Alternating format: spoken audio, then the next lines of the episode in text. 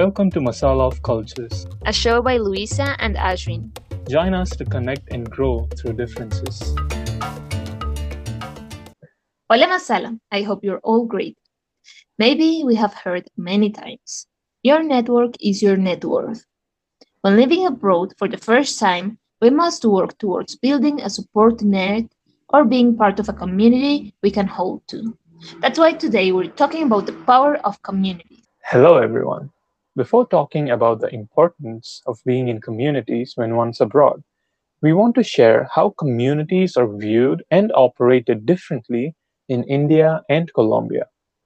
In India, people are more collectivistic, where the sum is greater than any one individual. Right.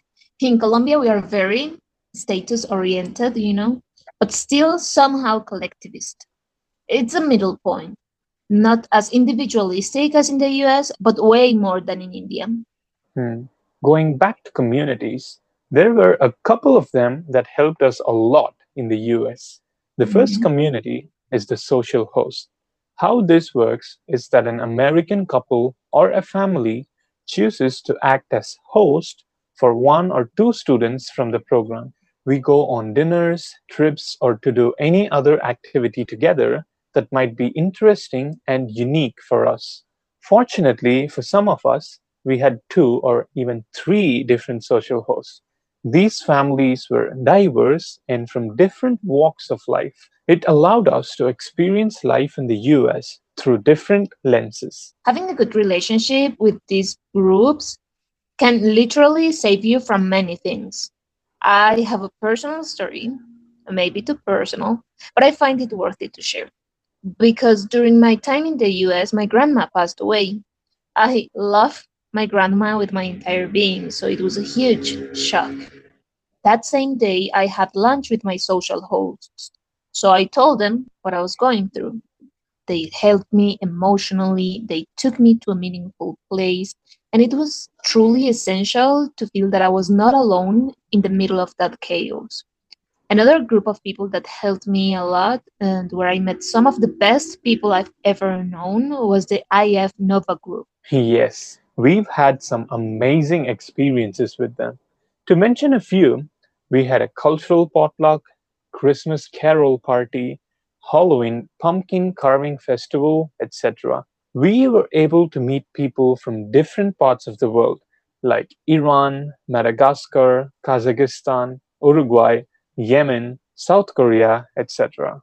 Mhm. On one of these trips, we went to visit the Amish community in Pennsylvania. The Amish are a group of people who live in a traditional way without electricity, motor vehicles, university education, etc. Though this sounds really hard for us to even imagine, they have lived very comfortably and happily for many years and decades. They live in extended families, have family businesses, and put the community first. It was very refreshing for us to see people living in such a different way without dependence on most forms of technology.